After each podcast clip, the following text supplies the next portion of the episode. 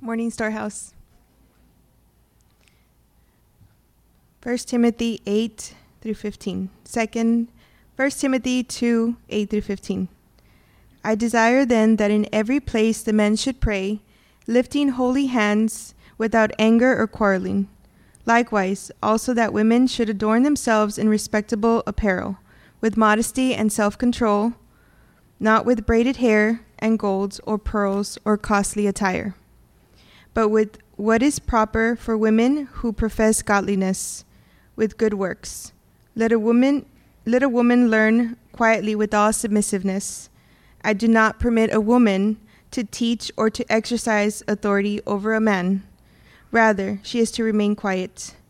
For Adam, who formed first, then Eve, and Adam was not deceived, but the woman was deceived and became a transgressor. Yet she will be saved through childbearing if they continue in faith and love and holiness with self control. The word of God for the people of God.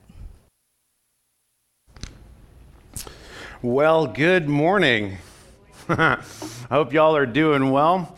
My name is Marco. I serve as the preaching and teaching pastor here at Storehouse McAllen. In the event that uh, you didn't catch Christina, we're going to find ourselves in 1 Timothy chapter 2.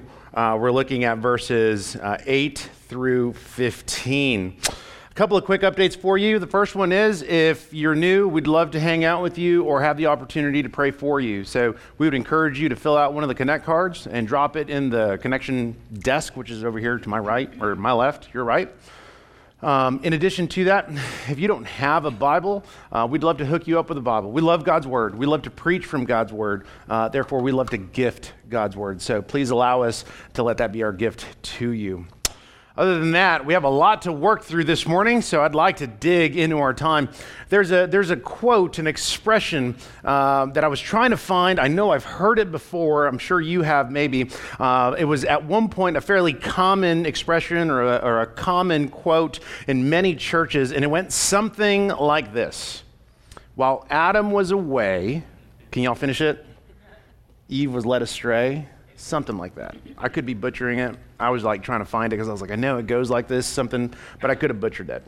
Nevertheless, the idea behind this quote, or at least this thought, the idea behind it suggests that in the context of the Garden of Eden, Adam was out doing manly things like chopping wood, and uh, Eve was journaling among the flowers.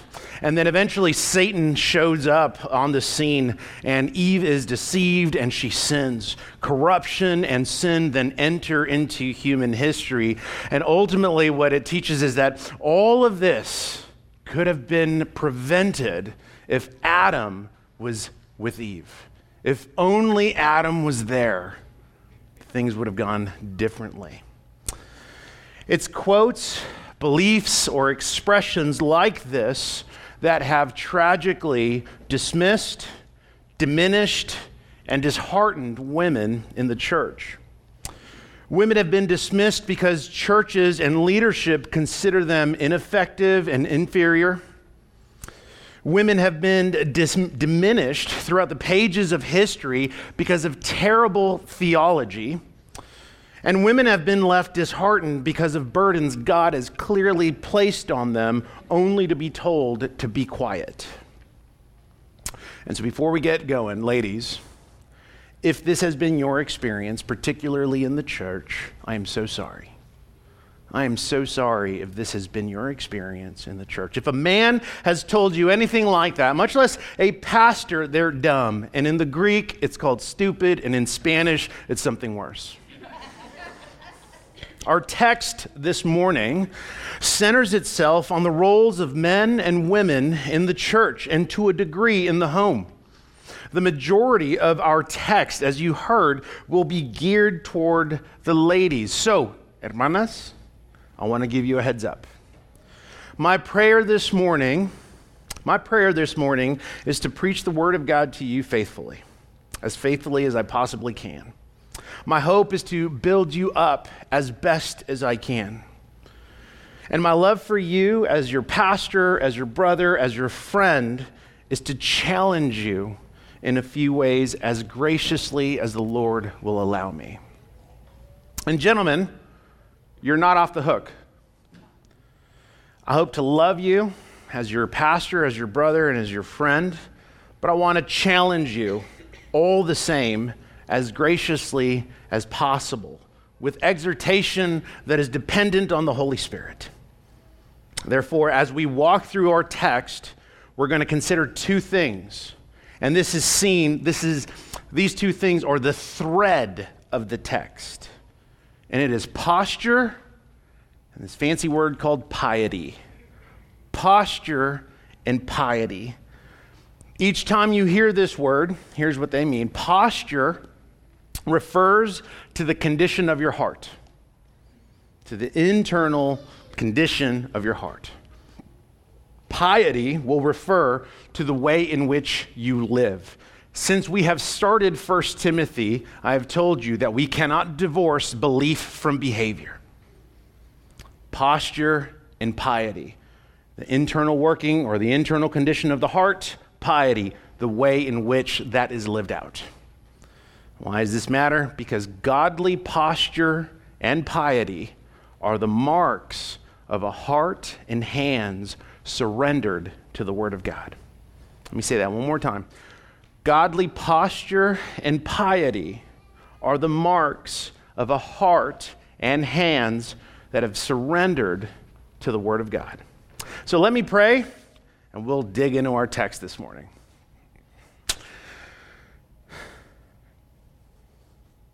God, as we come before you this morning, let us not forget that you are good, that you are gracious.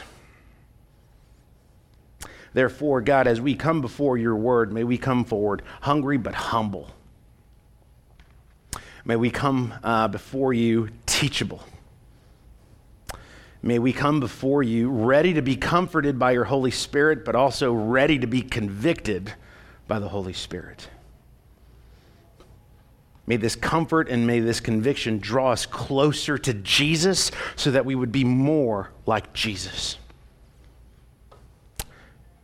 God, for those who are here and those who know Jesus, may our time today draw them closer to Him so that they would know Him better, so they would grow in their uh, relationship with Jesus. For those who are here and who do not know Jesus, I pray that through your word you would call them to yourself, that they would come and know Jesus. And so we thank you for a morning like this, one that has been filled with grace and mercy. And we praise you and we thank you. And we ask all this in Jesus' name. Amen. All right, here we go. We're going to begin with posture and piety. Okay, remember I told you that? Posture and piety in the context of character posture and piety in the context of character, okay? We're going to park for a minute in verses 8 through 10, but before diving into them, in the event that you weren't here last week, let me give you a little bit of context. So we began chapter 2 as Paul now begins to become much more practical with Timothy and his mission. If you remember, Paul is writing to Timothy, who is stationed and pastoring a church in Ephesus, right? And so Paul is telling Timothy that he has sent him there to both correct and, or I should say, to both confront and correct false teachers within the church. Paul tells Timothy to hold fast to faith and good conscience in order that he does not go astray in the faith. And the first way in which he holds fast to faith and conscience, as we saw last week, the first way in which he does that is by beginning his ministry by, to himself and the church with prayer. Because the Christian life begins with prayer. And that's what we looked at last week. Now, in this section, Paul turns his attention toward the roles of men and women in the church. And in these verses, as we look at 8 through 10, he's still tracking with prayer. All right? He's still tracking with prayer. So we're going to examine posture and piety in the context of character. So let's begin with verse 8. Verse 8 I desire then that in every place the men should pray. We're going to park there for a little bit. This word desire is not a suggestion, this is an authoritative command coming from Paul to Timothy to give to the church. And he is telling the men in the church that they should pray. So Paul begins by addressing the men because Paul expects the men to lead from the front, to be the spiritual leaders in their home and in the church.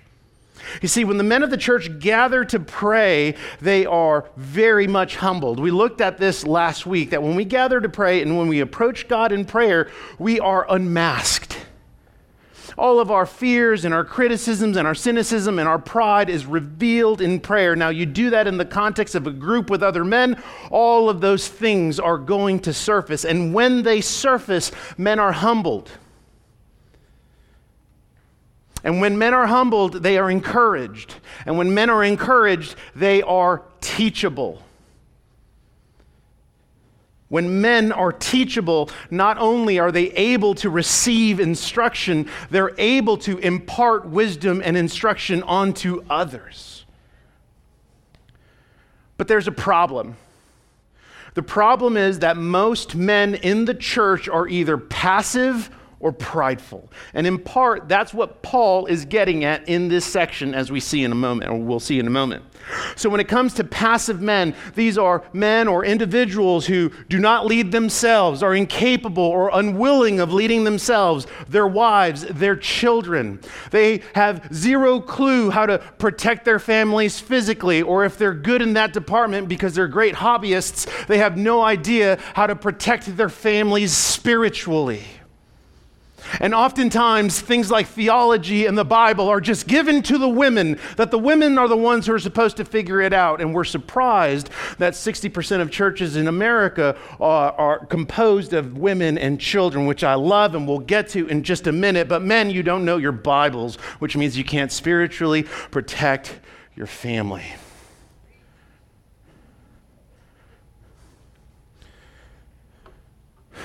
Too many passive men just don't like certain things.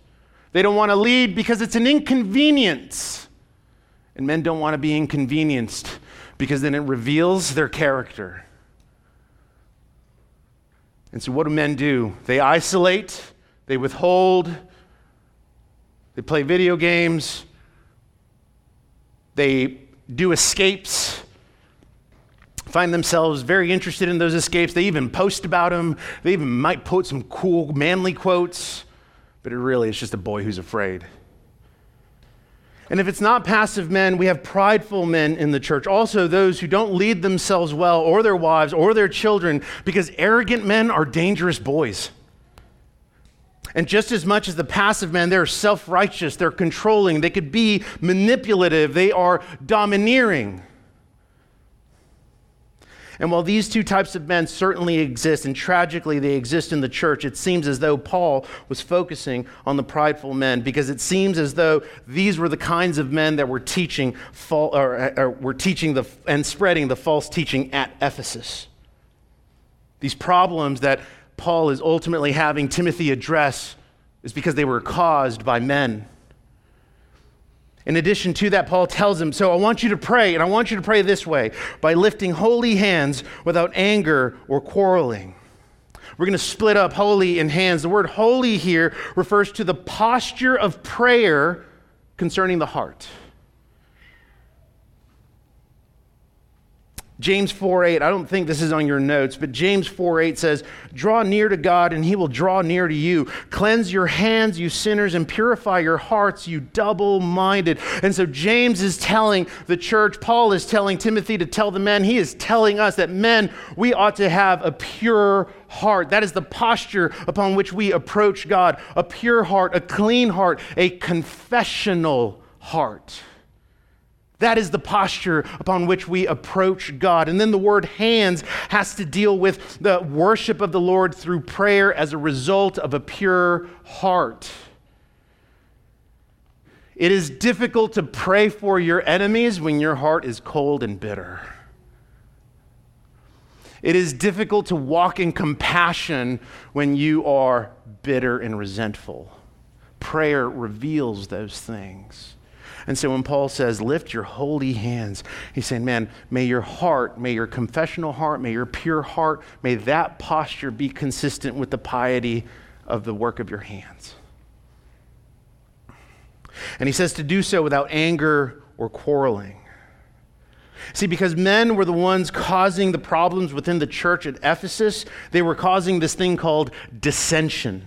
Dissension is disagreements, but not debates. It's not fruitful kind of debates. It's disagreements that lead to division and bitterness and separation.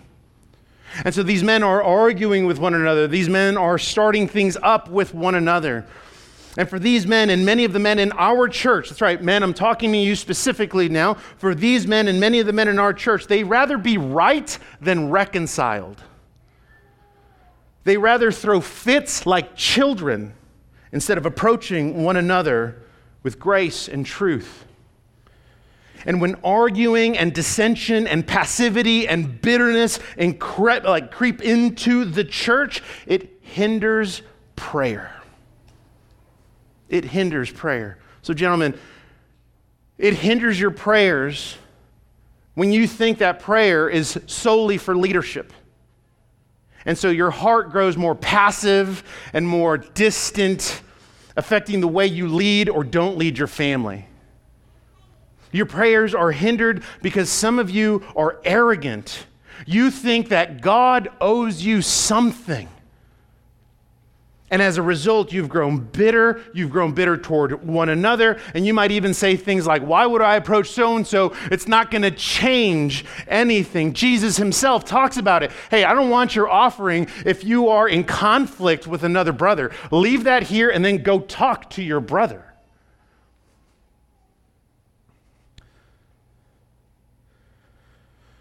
Some of you are proud and arrogant, and so your heart reflects that, and your hands are pretty dirty your prayers are hindered when your heart is bitter toward your wife and your family. This is something that is consistent with 1 Peter 3. He tells the men in his church that, hey, if you do not love your wife well, if you do not lead her in the way of the Lord and point her to Jesus, your prayers will be hindered.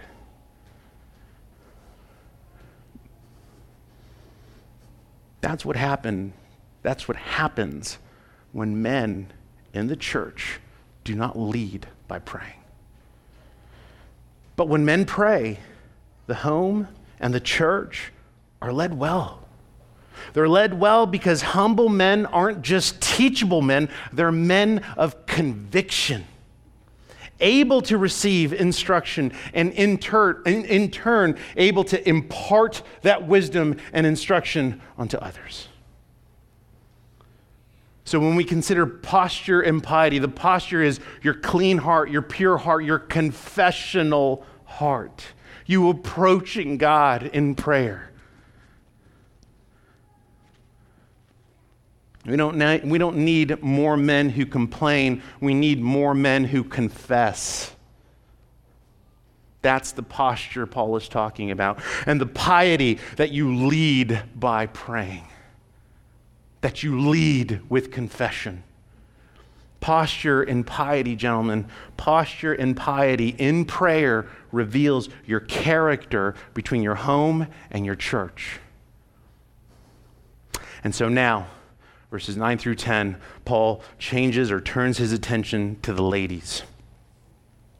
And he opens up by saying, Likewise, also that women should adorn themselves in respectable apparel with modesty and self control, not with braided hair, gold or pearls, or costly attire. We'll park there and then go to verse 10.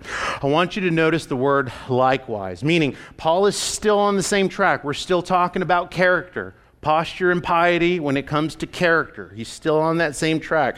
Just as he's addressed character in the context of prayer with men, now he's going to address character toward women in the context of godly living. And so he begins by telling the women to dress modestly and with self control. I don't think we have this issue at Storehouse McAllen by God's grace, but we're going to go through the text because that's what we do. So we're going to go through this text. He tells women to, to dress modestly and with, with self control. And so when it comes to this text, particularly verse 9, we need to consider what is cultural and then what is timeless. What is cultural and then what is timeless. And so beginning with what is cultural, what is one thing that is cultural? Fashion. right? Fashion is a style, it's a fad. It fades and it's temporary and it's always changing.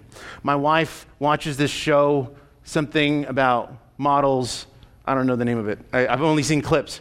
Anyway, they're in competition with one another, right? And they're in competition with one another, and they have to style their models, and they have to come up with these really uh, unique designs of, of dresses and shirts and all this stuff and whatever. They have like a budget, all this stuff. And then they come before this judge or his panel of judges, and the panel of judges will give them critiques and stuff like that.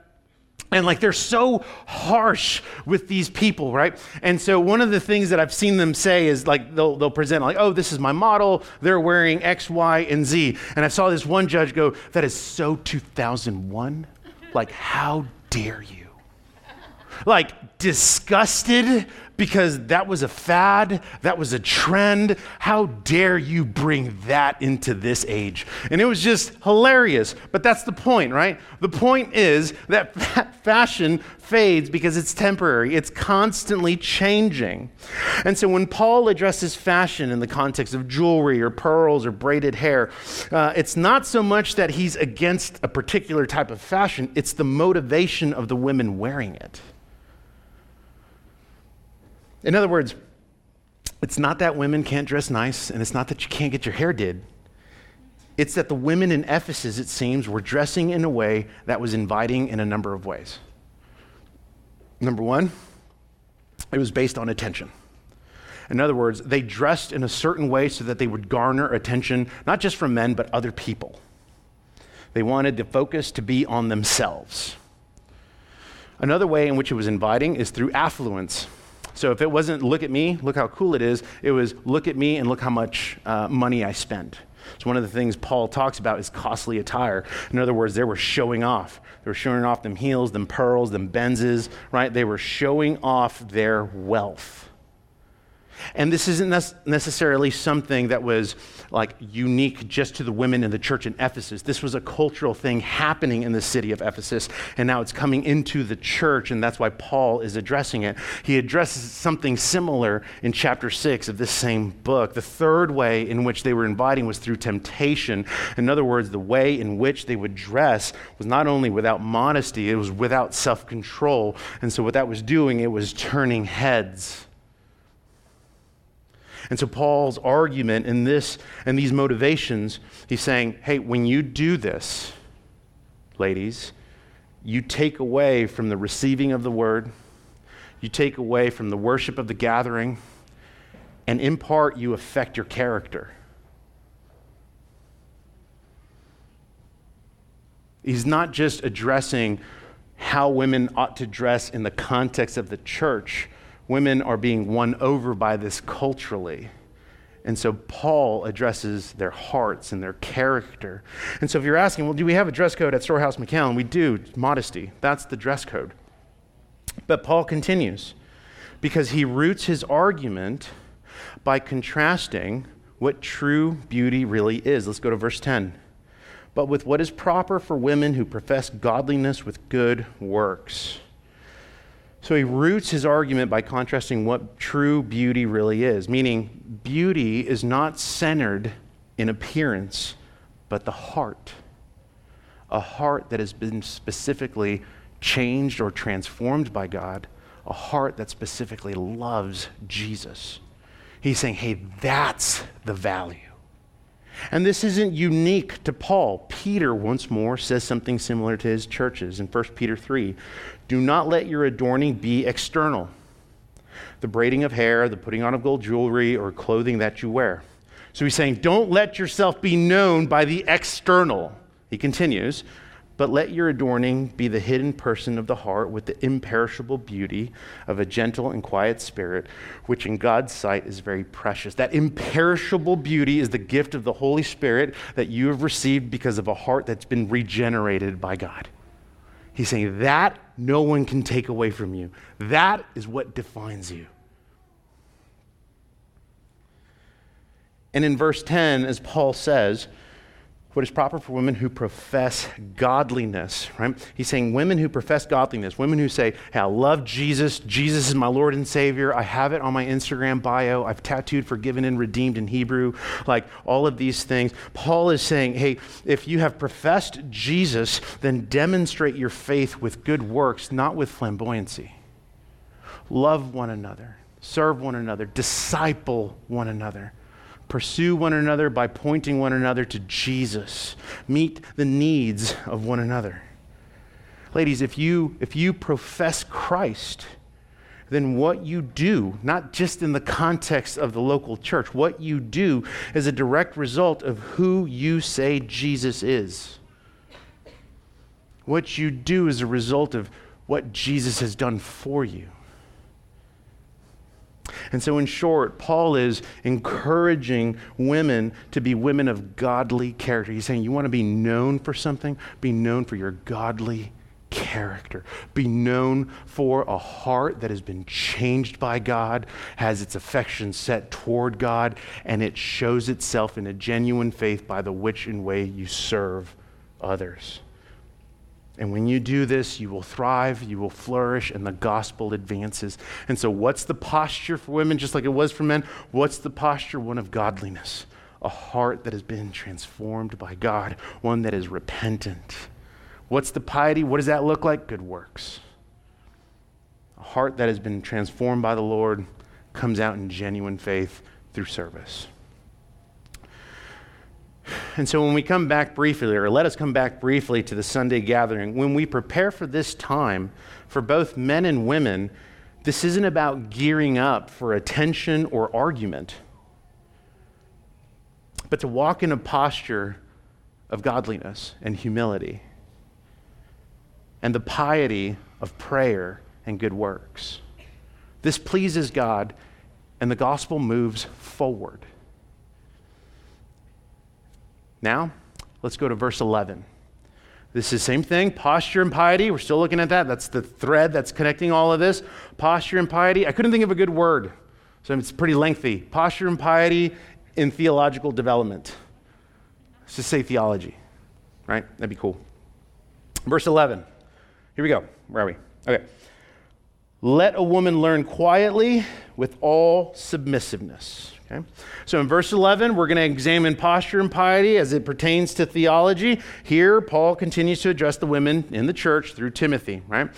We're going to look at a few things. First thing is, well, we're going to look at the hot words. A lot of people get really uh, focused, passionate about two words, right? Quietly and in all submissiveness. And while we're going to look at that, I want to actually start with the word learn.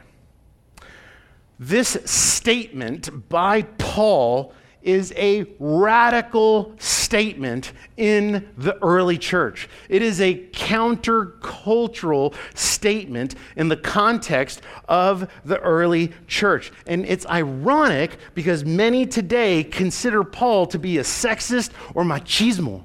But what he is saying is actually countercultural to the first century. See, when you read verse 11, for Paul to both desire and assume that women in the church are going to be learning would have been seen as new and challenging, as different to the church. Why? Well, when you consider the Greco Roman world, the educational system, as an example, was designed primarily for men and not women. Women were seen as property. Women were not to be seen. Women were not to be honored. In fact, they were considered as inferior. And women were seen as baby producing people.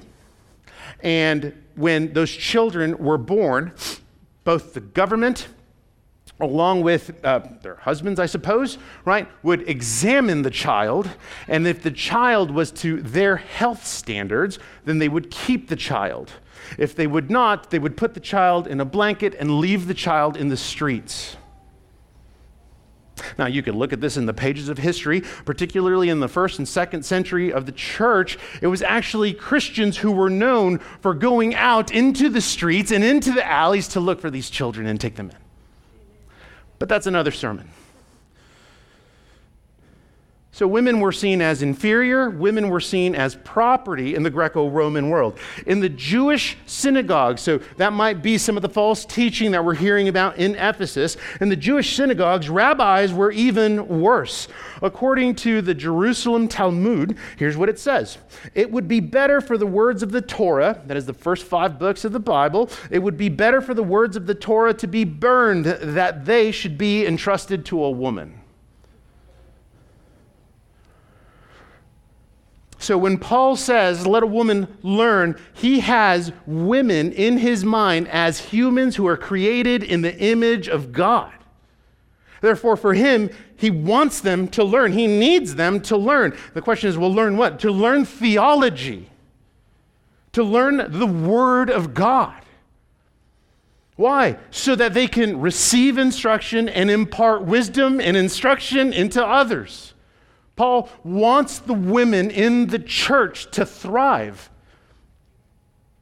And so when you consider the two words, quietly and all submissiveness, the word quietly doesn't mean silent. The word quietly alludes to the posture in which someone learns, it refers to humility.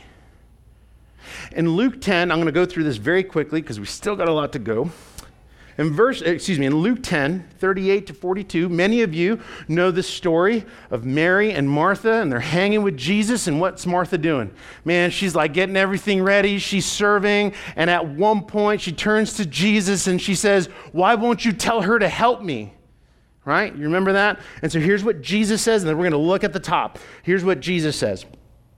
So Martha says, Tell her then to help me. The Lord answers, Martha, Martha, you are anxious and troubled about many things, but one thing is necessary. Mary has chosen the good portion which will not be taken away from her. What was the good portion? Let's scroll back up. A woman named Martha welcomed Jesus into her house, and she had a sister called Mary. Here it is, who sat at the Lord's feet and listened to his teaching. That's what quietly means. I want to learn like that. Quietly is not silent, quietly is a posture of humility.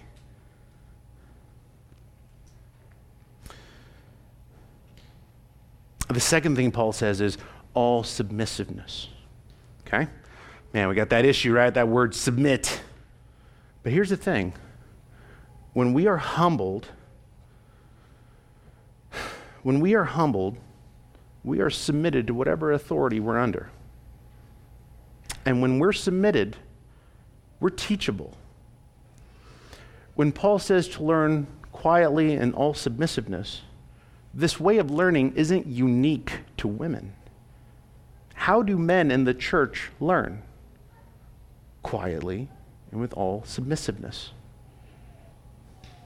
So, let me encourage you two things. Let me encourage and exhort you with two things, church. The first one is for everybody. If we learn in all submissiveness to the authority of the Word of God, preached and taught by called and qualified men, then are you fully submitted? Are you fully submitted to the Word of God? See, here's the thing. When Paul says all submission, submissiveness, you can relate that to the relationship, for instance, between God the Son and God the Father. God the Son fully submitted himself to God the Father. And so, if you consider partial submission, like, well, I'm kind of submitted, then that means you're open to rebellion, you're open to manipulation, you're open to control. If you're like, well, I'm submitted, but I got these conditions, so that would be grudging submission. And so you complain and you grumble and you grow in resentment and bitterness. But are you fully submitted to the Word of God and its teaching? Because only in full submission can we actually be truly humbled. Only in that humility can we actually be teachable. So that's number one. Here's the second thing I would uh, encourage this is for the ladies. So Paul says, let the women learn. All right, ladies, remember I love you? Are you learning your Bibles? Are you reading God's Word? Are you reading some books on theology? Like, well, I don't have any. Well, I'll, I'll hook you up. Here's, here's my concern it's not that we don't have some amazing theologians, we have some pretty beastly theologians. My concern is that many of you don't do anything with that wonderful theology. My concern is that more than disciple others, you criticize them. Some of you have never discipled anyone. Some of you don't want to disciple anyone.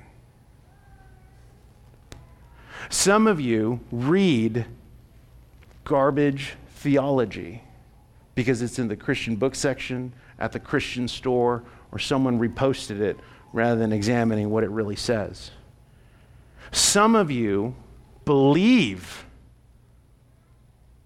some garbage theology, things that are contrary to the teaching of Scripture because it sounds good, it makes sense, and it's readable. Some of you don't want to be known because you don't want to be challenged by other women in the church, but you are ready to criticize. My concern isn't that you're not growing as theologians. My concern is that you have grown as theologians and then don't do anything about it. That is my concern. Now, some of you ladies might be like, man, rip on the guys. I do, a lot. And you've committed to this local church. We have committed to one another. You are also uh, members that I'm responsible for. I am responsible for you, and I'm going to give an account, not to you, but to God.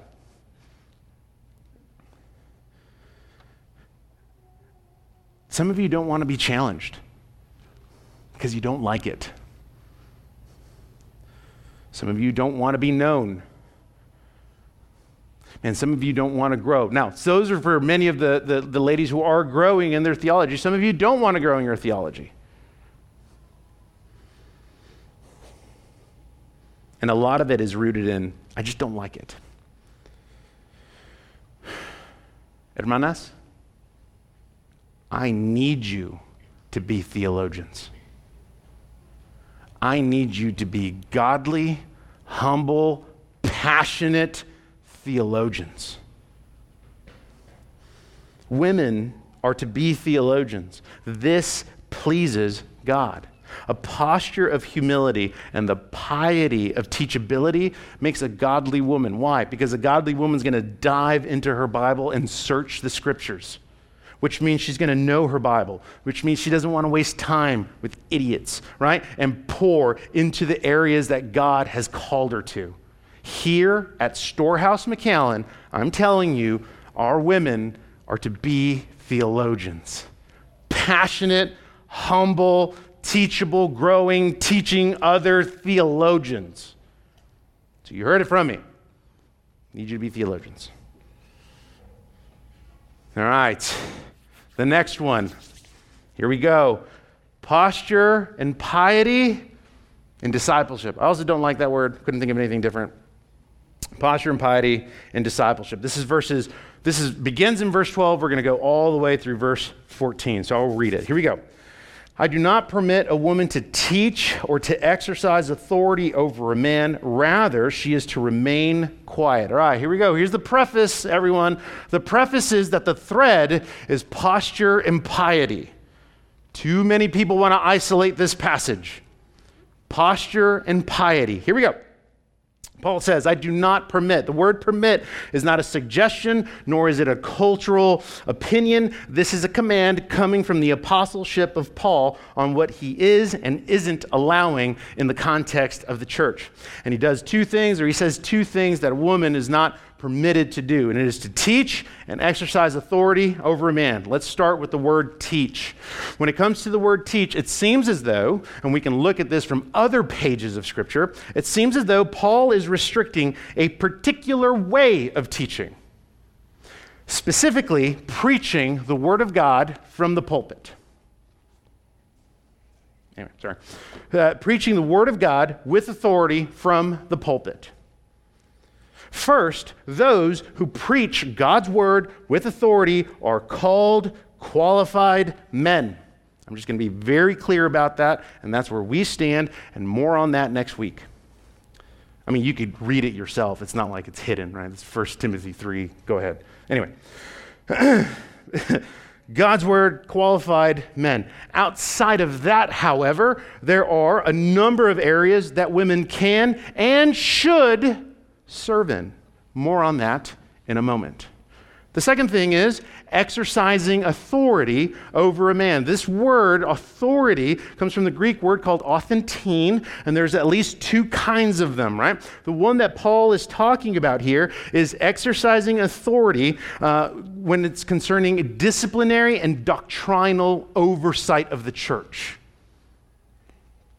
That is, once more, the preaching of God's word from the pulpit and the authority of oversight of the church, this office, which we would call the pastorate, is restricted to called, qualified men. Okay? And Paul concludes that portion. We're still going to keep talking about it. She's to remain quiet. There's that word quiet again. It's the same kind of quiet that he references in verse 11. It's the same quiet, that same word that he references when we looked at prayer last week, that we are to lead a quiet life, not a silent life, right? Not that one that it's a low profile. Moving forward, that's relating to posture, not silence, but posture. So, those are the two things that Paul seems to be not permitting women to do. Now let's look at what Paul is not saying. Paul is not saying that women can't teach anywhere in the church. This is a belief, even a doctrine, that many churches and pastors and leadership adopt.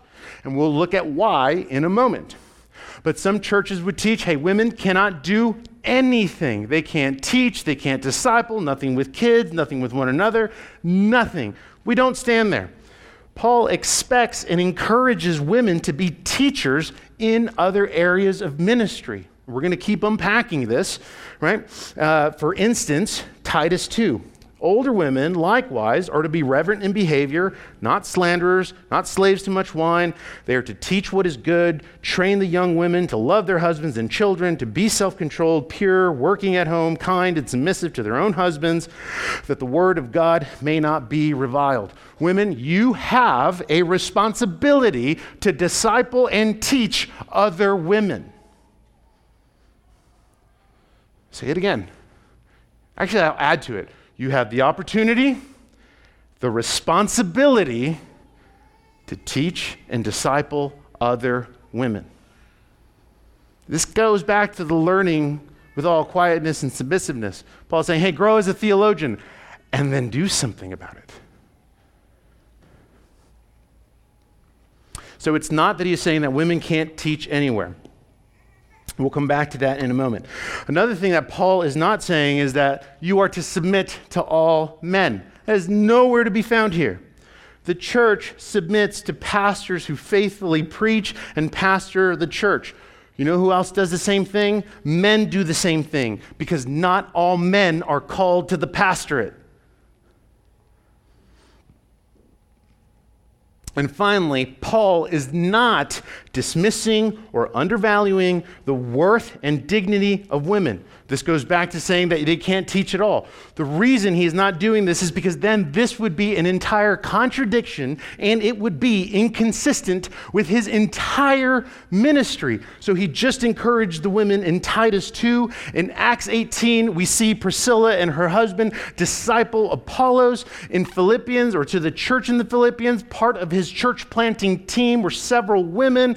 In Romans, he uh, specifically names Phoebe, who, according to church history, her role was to take the letter to the Romans to the church, which is one of the most dangerous jobs you can give anyone because it was so dangerous to go on that trail. And Paul recognizes her as a deacon Additionally, it would be a contradiction to the countless women who have gone before us in utter faithfulness in ministry. And if you want to know who they are, right, outside of the pages of Scripture, I'll give you books. And let me add a couple more things. I, I shouldn't say that way. Yeah, whatever. Let me add a couple more things, right? The issue is teaching, but you need to remember teaching is not the only gift. If that's really what you're centered on, but you don't serve the church, you don't disciple others, you don't serve behind the scenes, you don't serve in other capacities, what are you complaining about?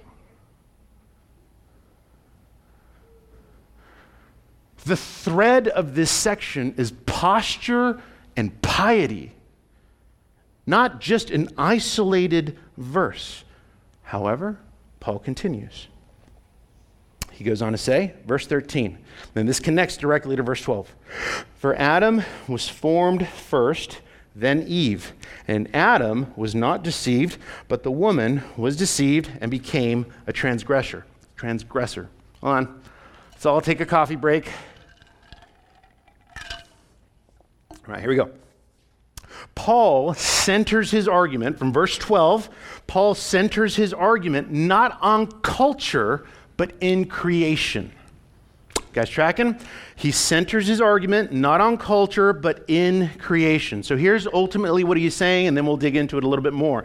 If the church is a family, it, it is, if the church is a family, it is not because it's a social design, but because it's modeled after God's ultimate design of a family where the man is the leader of his home, so too called and qualified men in the church.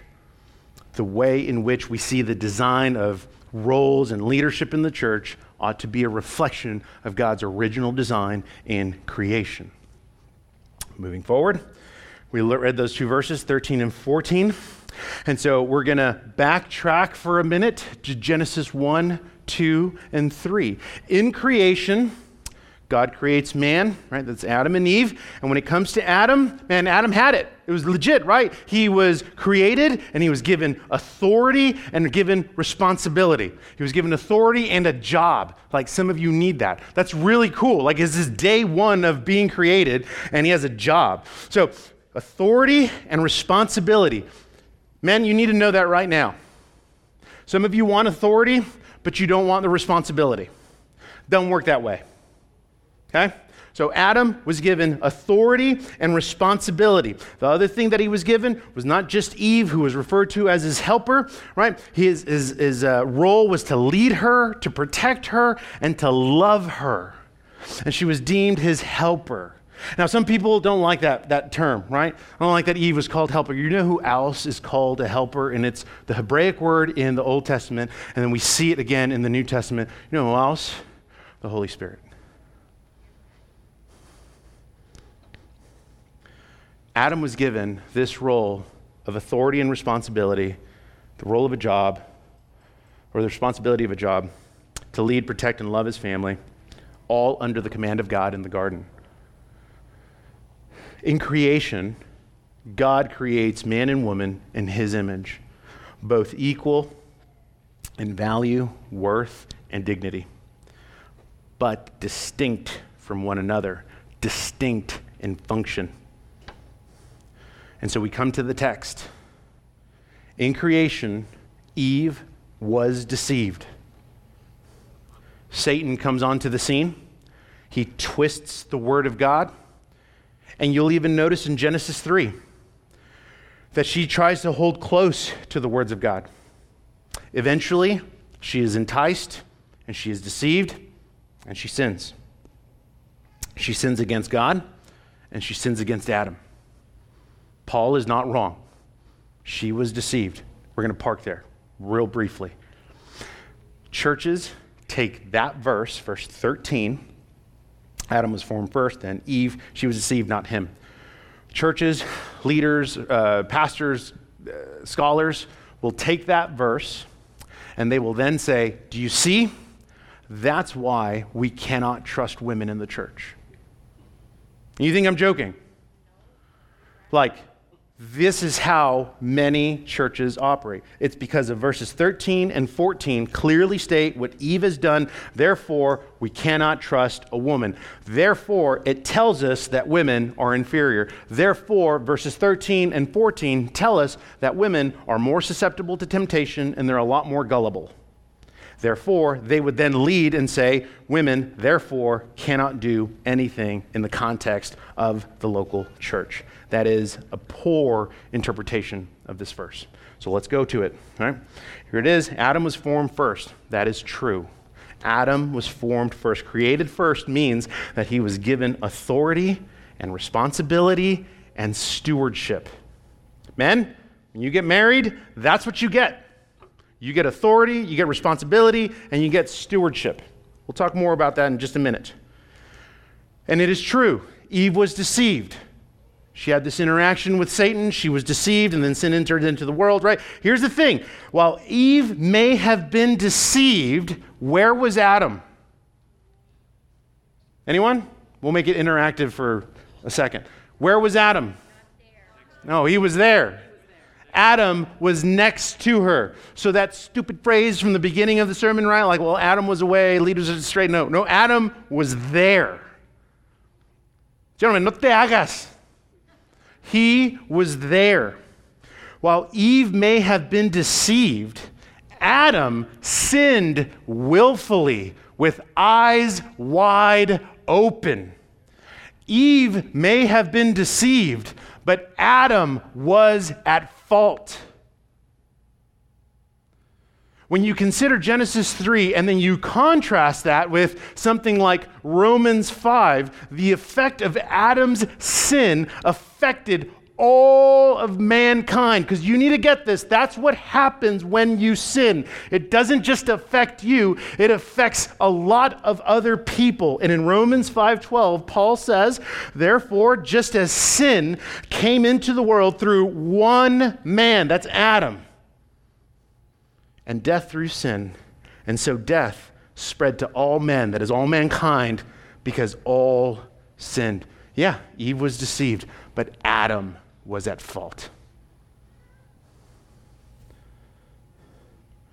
What Adam was supposed to be doing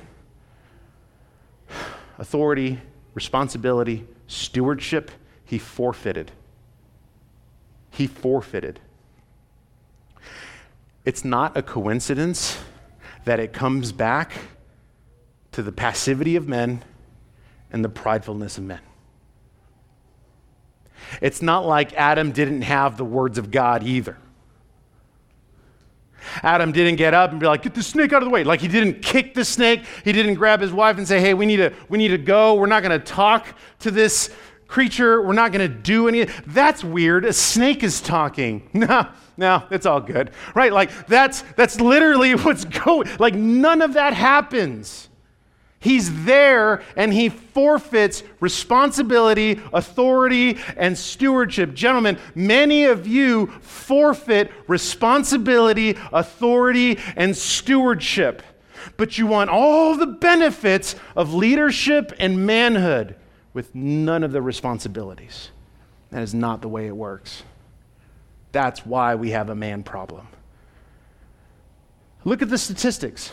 98% of crimes are committed by men, 93% of people in prison are men. The average age of a gamer is 36, who is a man. The average high schooler spends 10,000 hours on video games in the career of their high school life.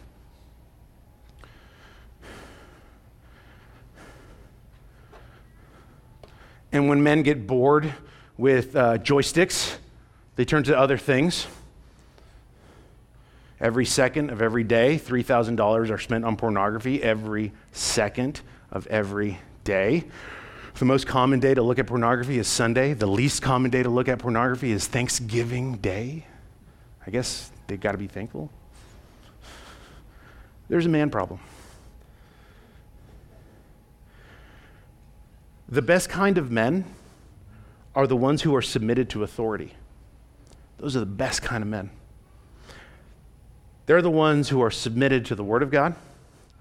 They are the ones who have submitted themselves to other men who are going to speak into their lives to challenge them and to grow them. Because an isolated man is a dangerous boy. When men jack it up, it's not simply men being men or boys being boys. When men jack it up, we are witnessing the fruit of the fall. We are witnessing continual evil and sin and corruption. When it comes to the roles of men and women in the home and in the church and some of the debates and even some of the confusion that is involved in there, we didn't get here. We didn't get here because uh, there was a, a flaw in the design. We got here because of our sin. That's why we're here. And so to come back to those two verses, it was Adam who was at fault. Yeah, it may have been deceived, uh, Eve who was deceived. It was Adam who was at fault. Men, you will give an account for your families one day. So, ladies, I want you to be theologians because I don't want you to be deceived like Eve. In his second letter to Timothy, Paul tells Timothy that there are men who are specifically targeting vulnerable women in their theology and cunning them and taking them away from the true Christ. I want you, I need you to be theologians. And as for the office of pastoral ministry, here at Storehouse McAllen, we believe that this office is restricted to called, qualified men but in no way does that diminish your value. In fact, my hope is that the fruit of empowerment, if that's a thing, has been visible in our church. We have women who lead massive ministries. We have women who teach the Bible. If, ladies, if you were not at the women's gathering yesterday, you missed out on some sound teaching. Uh, if you didn't know, for 10 months, we ran something called a teaching lab for men and women to build Bible teachers so that they can get better in the ministries that they were not only already serving in, but leading. We have some women who are amazing servant leaders and are getting so much done, both before your eyes and even behind the scenes. The roles and design of leadership in the church is a reflection of the roles and design of the home set forth by God in creation. And so now we come to the last verse posture and piety in perseverance posture and piety and perseverance. I'm going to be straight up, I'm going to be honest with you. Well, the preceding two verses may be some of the most controversial verses in Scripture. This one verse has got to be one of the most difficult verses in interpreting. There are numerous interpretations for what many think the Apostle Paul is saying. We're going to consider at least one of them. All right, here we go. Verse 15. Yet she will be saved through childbearing if they continue in faith and love and holiness with self control. The, the issue here is uh, the wording, the language of the word salvation and childbearing, or saved and childbearing. Where am I? Yeah, so saved and childbearing. So let's break it down just for a minute, right? The word saved in verse 15 is not referring to salvific faith. If, if that were so, then it would contradict all of Scripture. This is not saved by faith through Jesus? Many believe that the word saved here refers to physical salvation. In other words, that when a woman goes into labor, she will be safe, she will be kept, she will, she will turn out to be okay uh, during labor. But, but tragically, we know that, that uh, many women have not survived labor, so we can't necessarily hang on to that. And so, one way to interpret this verse is to examine the word, once again, saved, as it relates to sanctification. Sanctification is the the ongoing process of salvation. It is God's work in us and us responding to that work, right? That is sanctification. And so this still, so we could see that for, for the word saved, but that still doesn't address the, the word childbearing because well, not all women are able to or have given, given birth. And while that is true, it seems as though Paul is referring to the distinction uh, that women have over men. He's referring to womanhood and, and, and motherhood in that only women can give birth to children, and only women can be mothers. So he's drawing a distinction. Okay? And so it seems as though it's more of a reference to perseverance because motherhood, many moms, I hope you get a test to this, motherhood is testing and it is very, very sanctifying. Um, Paul draws this.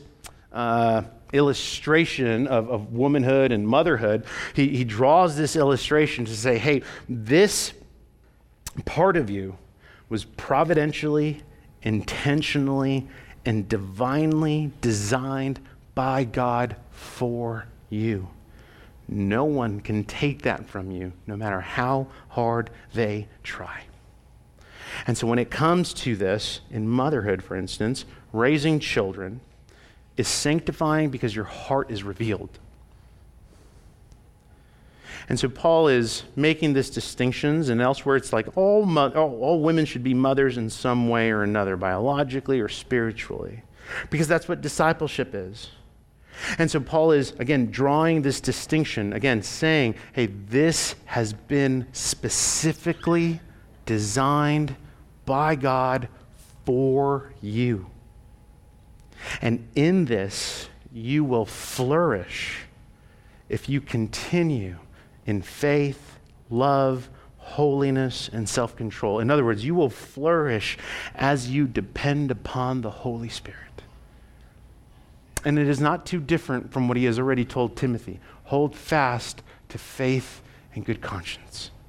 So, here to the women, he's saying, hold fast to faith, love, holiness, and self control. Hold fast as you depend upon the Holy Spirit. Women are distinct from men, and this is not simply by design, but for the glory of God. And so, as we close, God has orchestrated a specific design for the role of men and women in the church and in the home. It is for His glory and it reveals the nature of the relationship between Jesus as the groom and the church as the bride. And while Adam did not take responsibility, Jesus did. And that's the good news. That God entered into human history as the man Jesus Christ through the virgin birth to live a sinless life and die on a cross in our place and for our sin. And after resurrecting three days later, it is through him that we are not only redeemed and saved and forgiven, but we are restored. This is not a cultural fad, but a created design by a loving God who pursues his bride in spite of her sin and will stop at nothing until all things are restored. So, Christian, the thread here was posture and piety. Where are you being passive or prideful, gentlemen? Ladies, what is your posture? That is your heart. What does it look like toward God, toward others, toward the church? What does your piety say? Man, I have this uh, profession of godliness, but my piety says differently. Man, how are you doing in leading by prayer? You don't have to be married.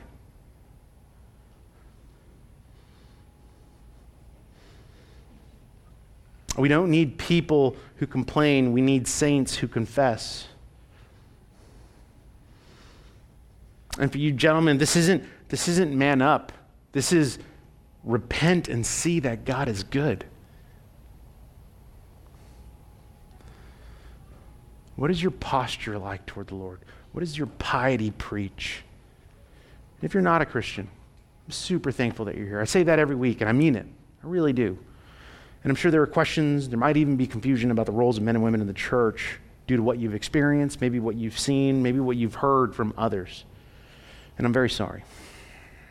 And in spite of that, the good news, the good news of Jesus is that he is restoring all things. And because he is restoring all things, his work is not annulled. And so let me invite you, just like I did to the family, let me invite you to repent, to turn away from your sin, and to trust in the Lord Jesus.